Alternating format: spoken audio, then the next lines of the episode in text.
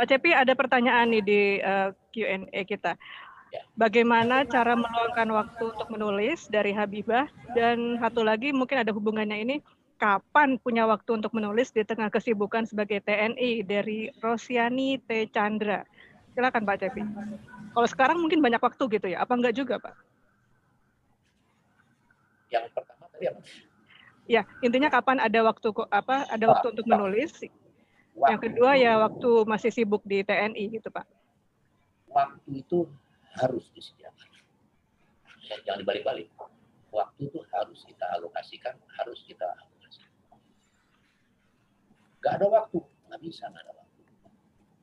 Itu jawaban orang males kalau ada waktu. Itu pastilah, pasti. Kalau orang males itu dengan mudah bilang nggak ada waktu. Sesibuk-sibuknya orang, kalau dia mau menulis, dia pasti ada waktu, pasti. Saya buktikan itu loh, bukan ngecap. Saya buktikan itu. Hmm. Nah, bagaimana sih caranya untuk memudahkan itu gampang. Setiap pagi saya niru uh, ayah saya. Ya, ayah saya itu setiap pagi sebelum berangkat kantor dia bikin kertas itu, potongan kertas. Dia tulis yang dia mau kerjakan hari itu. Dia tulis, dia tulis loh, hari ini yang dia mesti kerjakan. Dan itu dikerjakan nih, seperti checklist. Itu saya baru ketemu setelah saya sekolah penerbang di flying school, saya baru tahu oh, pilot itu ternyata harus pakai checklist. Saya ingat, oh ayah saya itu dia bikin checklist gitu. Dengan menulis apa yang harus kita kerjakan, ya, maka sebelum tidur kan kita juga bisa menulis apa yang sudah kita kerjakan. Jadi yang the best adalah kalau memang sudah dimulai bagus, kalau belum dimulai, the best adalah Anda harus punya diary. Ya. Tiap pagi bangun tidur, kita mau ngerjain apa ditulis. Mau tidur, kita tulis. Tadi yang kita, kita kerjain ada. Saya ngerjain itu sekarang.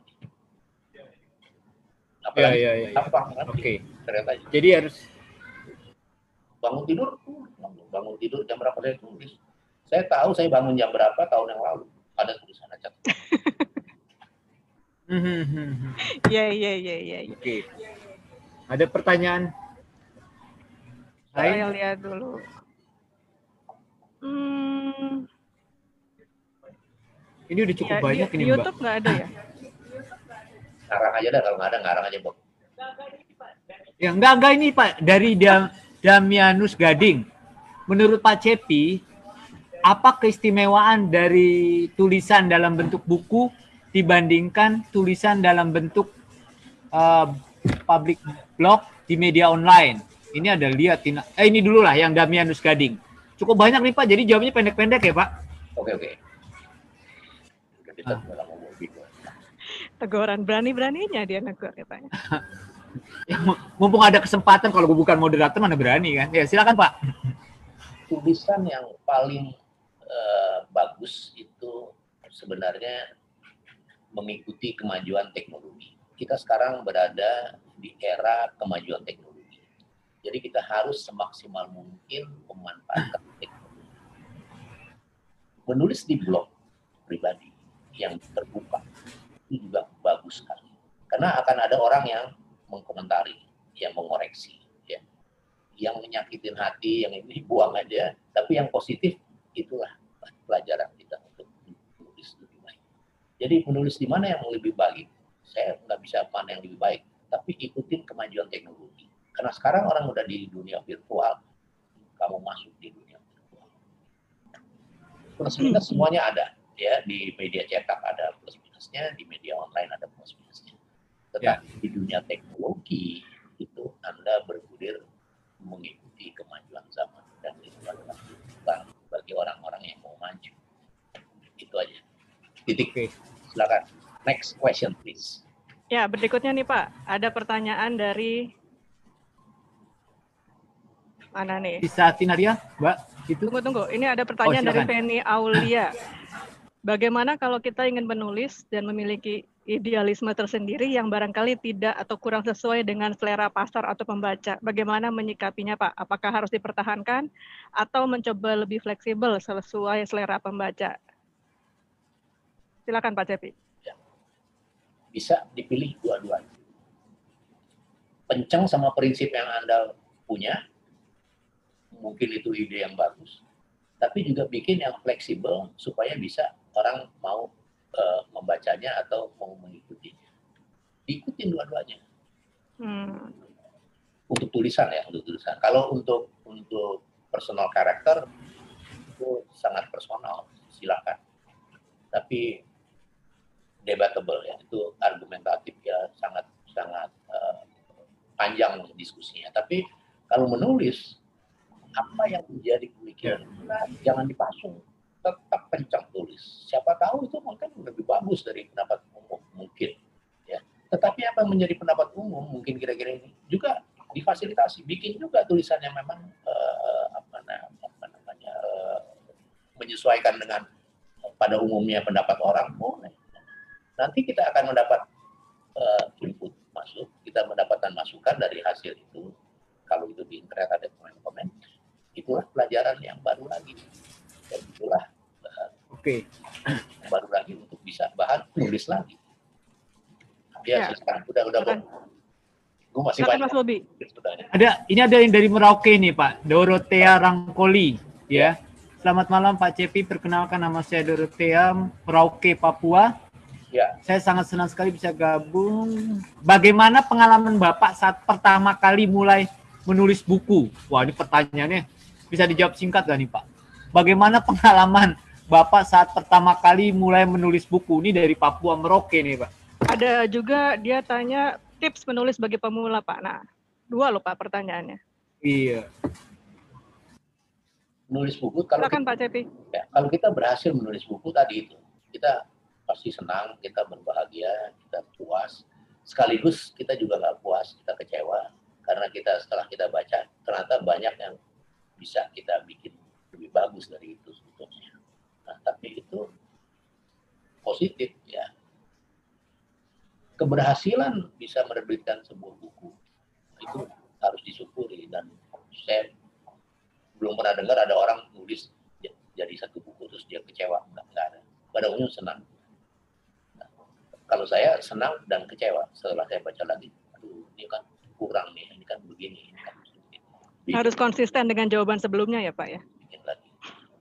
Ya, saya terpasung dengan itu. Iya baik, terima kasih. Tadi yang kedua tadi, oh gimana caranya nulis apa? Iya. Gimana sih cara nulisnya? Cara nulis itu, nulis itu sama sama kita berbicara sebenarnya. Jadi yang benar itu nulis itu ya. Apa yang di kepala kita kita tulis saja. Untuk persoalan untuk persoalan satu masalah yang ingin kita tulis itu uh, dengan mudah kita bisa tahu misalnya uh, kita akan nulis tentang sepak bola. Kita tulis dulu kita akan nulis tentang sepak bola. Tentang apanya sepak bola yang kita mau tulis itu harus kita tentukan juga. Karena sepak bola itu kita bisa lihat dari berbagai macam perspektif. Ya. sebagai hobi olahraga sebagai penonton sebagai apa sebagai apa. Kita tentuin dulu jadi dirinci dulu ditentuin hmm. supaya dibatasi supaya kita lebih mudah memulainya. Setelah kita tahu apa yang kita uh, mau itu, baru kita bikin namanya outline. Kita akan, uh. itu sebabnya kelebihan seorang penulis dia akan dipaksa untuk latihan uh, berpikir secara terstruktur, secara teratur. Kenapa? Karena menulis itu menuntut orang teratur kan nggak bisa kita ngaco kan. Kalau ngomong kita bisa ngaco, kita nggak bisa ngomong. Yeah. bisa. Tapi begitu kita nulis, kita nggak bisa ngaco. Bisa. Oke, okay. okay, Pak Tepi, terima kasih. Mbak, kayaknya satu jam waktunya nggak cukup ya? Iya, kurang sekali ini. Nih? Ini saya harus memilih-milih kalau boleh satu pertanyaan terakhir nih sebelum ini. Dengan senang hati. Iya, iya, iya. Dari Siapa ini? Ya. Dari namanya Hesti Zebriani. Katanya Bapak pernah buat tulisan fiksi nggak Pak? Kalau belum ada niat nggak? Terima kasih. Wah fiksi Pak. Ada saya niat? Belum, saya belum menulis tentang uh, uh, fiksi ya. Tetapi saya juga banyak uh, tertarik dengan uh, fiksi.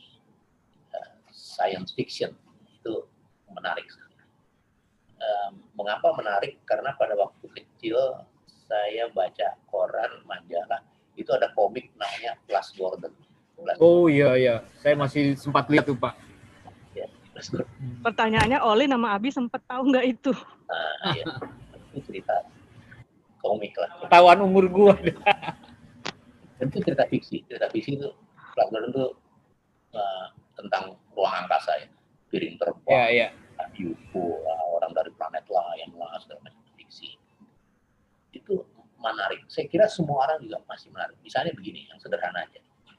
Kita kan berada di dunia nih, ya, di dunia, di dunia, dunia. Kita di Indonesia, Indonesia dunia ini apa sih dunia? Dunia ini berada di satu galaksi, galaksi, galaksi nanti ada galaksi lagi, ada galaksi lagi.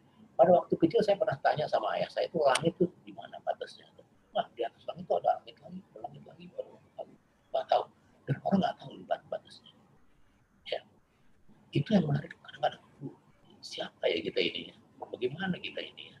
Uh, itu kemudian oh, dari planet lain tuh ada orang lain nggak? Ada orang nggak? Ada semacam orang nggak?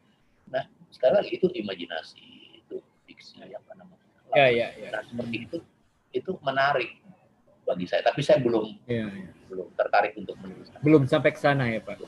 Tapi okay. satu saat mungkin saya akan menulis juga itu karena saya sudah banyak banyak baca beberapa hal itu dan itu menarik menarik sekali.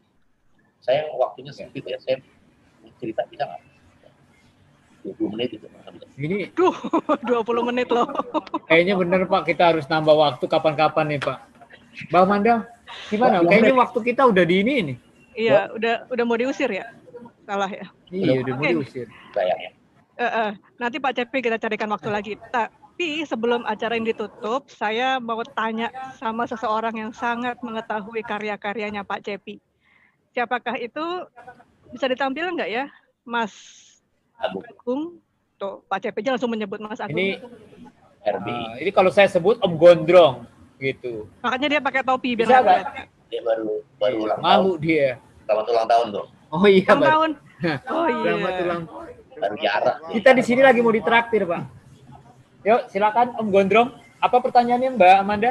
Pertanyaannya, apa jadinya kesan tentang Pak Cepi nih? Buku-bukunya kah? Apa senang kerja sama sama Pak Cepi? Nggak senang, awas aja kata Pak Cepi gitu kan? Ngawur ya. Jadi kerjasama mereka yang terakhir ini. Apa mana bukunya? Oh, Freeport. Ini uh, uh, kerjasama mereka yang terakhir, Pak Cepi dengan editornya, Mas Agung, Om Gondrong. Ini dia. Satu lagi. Ya, silakan Om Gondrong. Satu Yang menit belum aja. Yang belum terbit. Kasih lihat dong, Gong, yang belum terbit apa tuh? Yang belum terbit.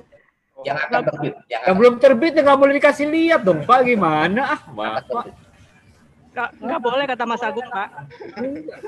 Orang jadi ini biar menunggu gitu. Belum terbit. Ya, Belum ada selesai.